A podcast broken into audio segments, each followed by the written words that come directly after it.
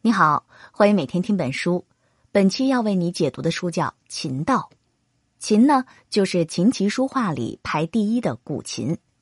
我们在电影、电视剧里都见过古琴，它有七根弦，身形修长，大概一米长，一般会摆在一个专门的琴桌上。古琴最经典的亮相，应该就是在《三国演义》的空城计里了。诸葛亮一个人一炷香一张琴，就吓退了司马懿的大军。这个故事完美的体现了古琴在中国人心目中的印象：气定神闲、高雅神秘。琴音呢，还会有一种神奇的魔力。文艺作品里，要是想表现人物气质不凡、品味高雅，或者两个人物之间心意相通，古琴就是一个特别好用的道具。金庸先生就把这招用的出神入化。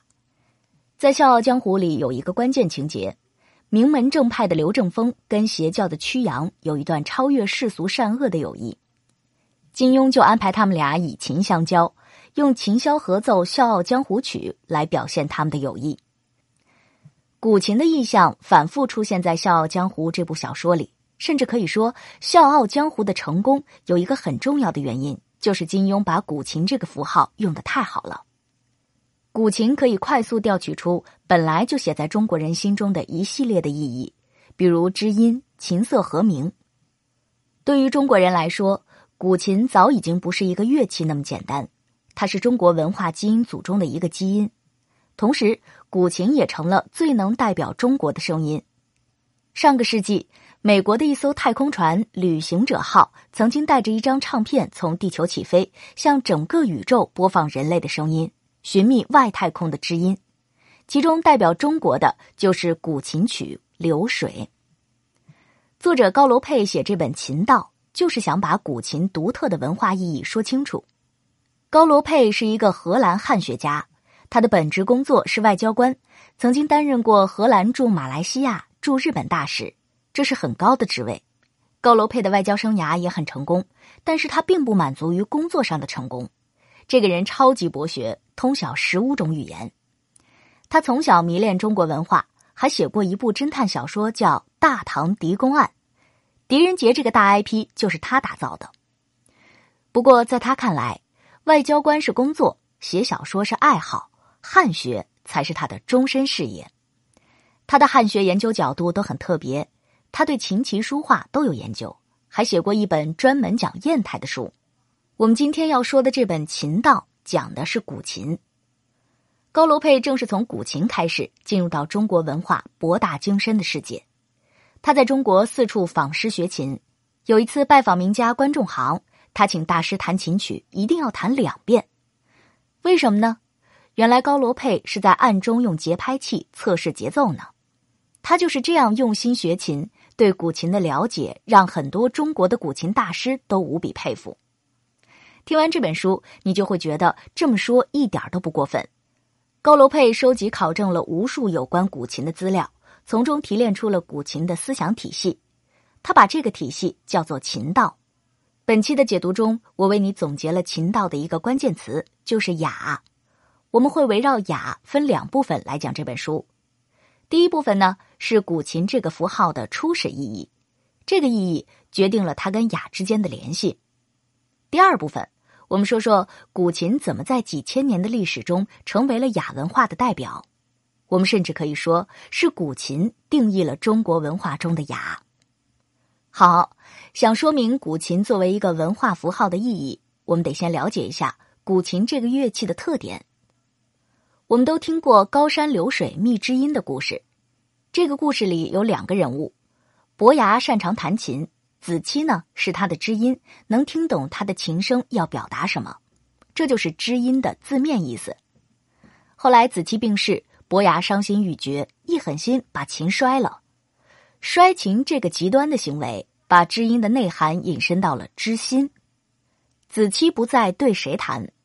我们平时用知音这个词的时候，用的也都是知心这层引申义。这个故事呢，在先秦的时候就有了。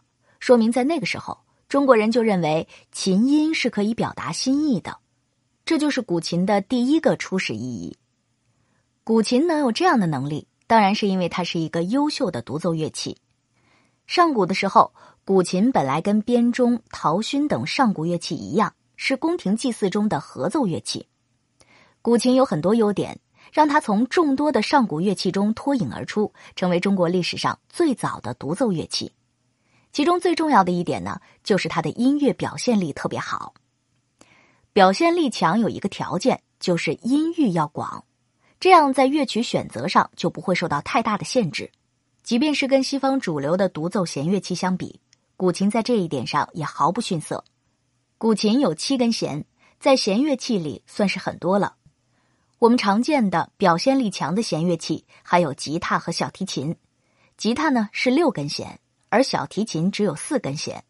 对于弦乐器来说，每多一根弦就意味着乐器的音域会扩大，所以小提琴还得有其他兄弟来帮忙，像大提琴。中提琴帮他完成更低音域的曲子。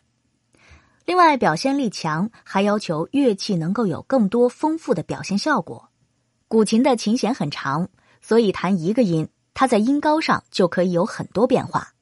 你可以想象一下摇滚乐吉他手炫技的画面，他们会用左手在琴颈上从头滑到尾，让一个音跨越几个八度。古琴琴弦能够发音的有效长度是一百一十厘米左右。比吉他还多了四十厘米左右呢。不过，琴音可以表达心意，还有一个更加重要的原因。高楼佩说，古琴跟其他百分之九十九的乐器都不一样，它不仅跟西方乐器不同，跟二胡、琵琶之类的中国民乐也完全不同。大部分乐器在演奏的时候，旋律性都很强，说的形象一点，就是能跟着哼出曲调来。所以一般人欣赏的时候不会有什么障碍，而欣赏古琴就难在这儿了。它的美不体现在旋律，而是体现在单音的表现力上。这是什么意思呢？如果你只是哼唱古琴曲的旋律，会觉得不好听，因为古琴音乐美在一个音的起承转合、抑扬顿挫，有点像戏曲里的唱腔，一个音可以咿咿呀呀有很多变化，拖好长时间。在琴曲中，每一个音都是一个独立的单元，能构成一个完整的意思，传递弹奏者的情绪和意境。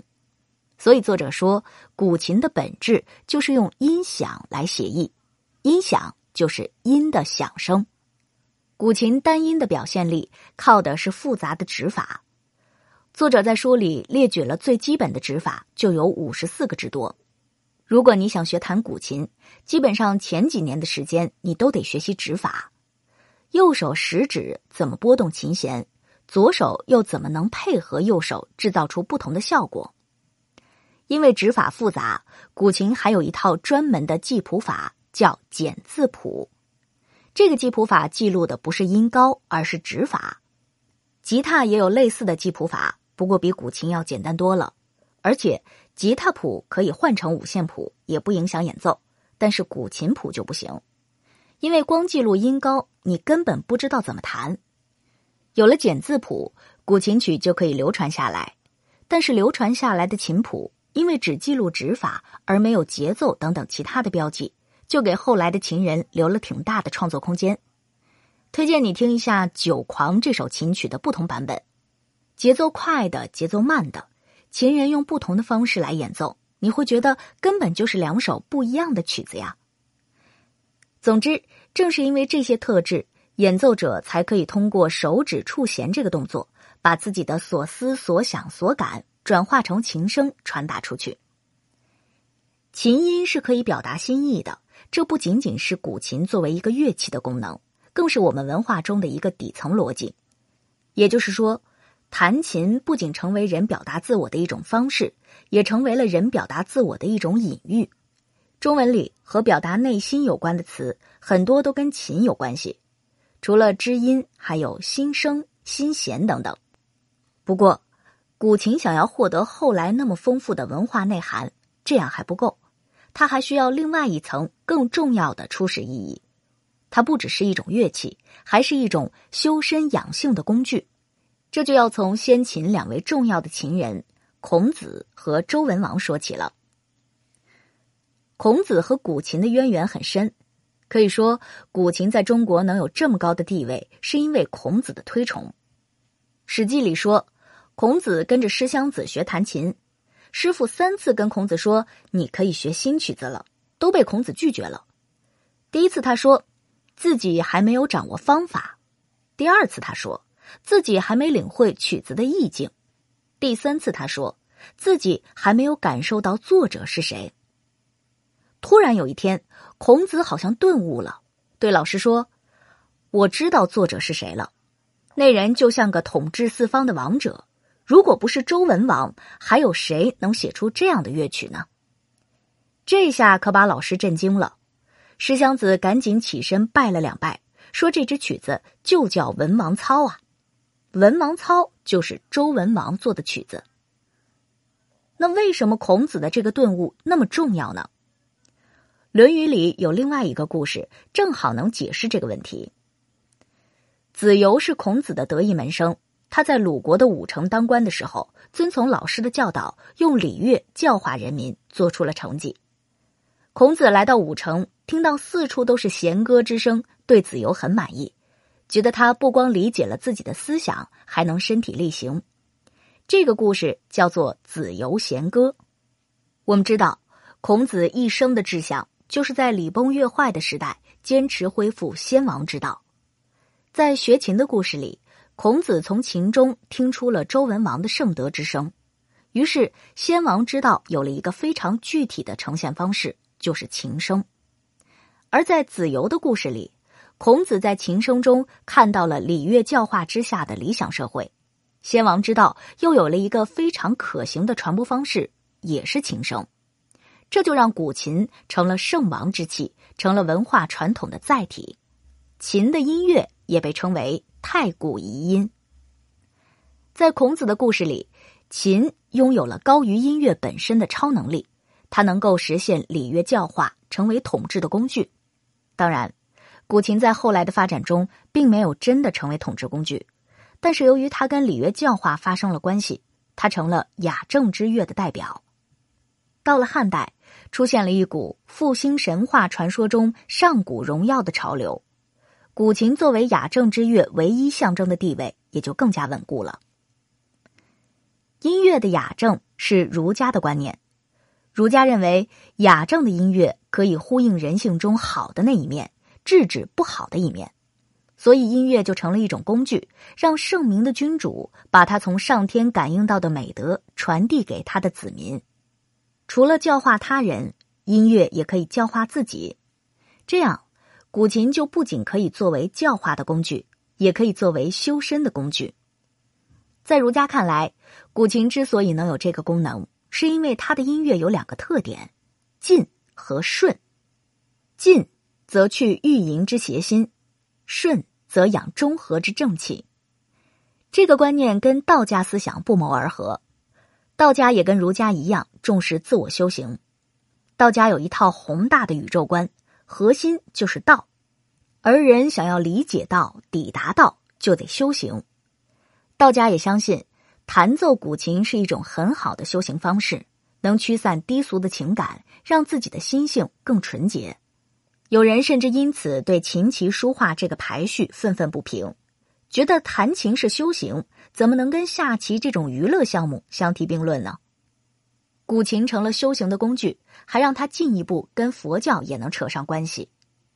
高楼佩觉得，弹琴真正成了一种可以跟神秘力量进行交流的仪式，就是受到了佛教密宗的影响。古琴已经有三千年的历史了，在这三千年中，儒释道三家合流是中国思想文化发展的一个整体趋势。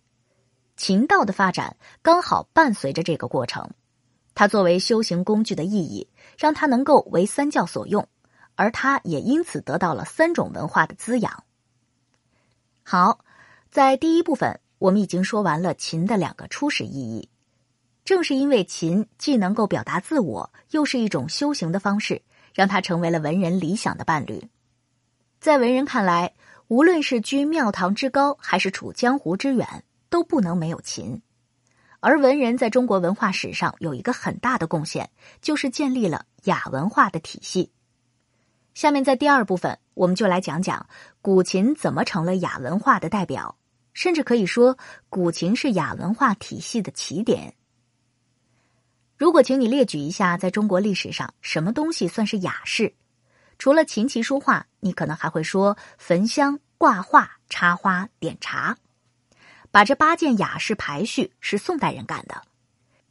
在时间上，秦在四艺里是当之无愧的老大。你想想，先秦的时候，毛笔、宣纸都还没有发明出来呢，琴的样子就已经跟现在一样了。所以，从某种意义上说，是琴的特点决定了成为雅士的标准，甚至可以说，琴的气质决定了中国人对雅的理解。什么是雅呢？我们一般会觉得文艺片雅，娱乐片俗，古典音乐雅，流行音乐俗。有一个很重要的原因就是，文艺片和古典音乐费脑子，门槛高。古琴也是一样的。我们前面提到了，古琴很难学，古琴音乐又不好懂。这除了源自古琴自身的特点，也是后来文人刻意营造出来的感觉。在文人对古琴的塑造中，不仅强化了古琴在音乐上的难，还给他创造了一套复杂的意义系统，让外人进入古琴世界的门槛越来越高。据琴界名家回忆，抗战前全中国能弹奏古琴的人竟然不到三百人。有一个很有意思的现象，就是琴是有名字的。文人一旦给琴取了名字，琴就像获得了生命。它不再是一个普普通通的物品，它自己就能够跟人产生情感联系。古琴有一些常用的名字，龙吟、大雅，还有表现情境的时尚清泉等等。古代还有那种像英雄谱一样专门罗列名琴的书。南朝的《雅琴名录》里记载了古代的四大名琴，里面包括东汉蔡邕的那张交尾琴。这张琴在金庸的小说里还露过脸儿。郭襄在少室山的时候，听到昆仑三圣弹琴，弹的就是这张交尾。这个词的寓意就来自蔡邕和这张琴出狱的故事。《后汉书》里说，蔡邕听到别人家烧柴火时有特别的声音，认定这柴火是一块良材，于是就把它救出来做了张琴。果然是张好琴，但是这块木头被烧焦了一点所以叫焦尾。后来焦尾。就成了一个成语，比喻受尽磨难的良才。所以很多琴名和琴曲的名字都是传统文化中重要的典故。如果不熟悉这些典故，就很难进入古琴文化的世界里。文人爱琴还不止于此，他们还给琴的每一个部位都起了名字。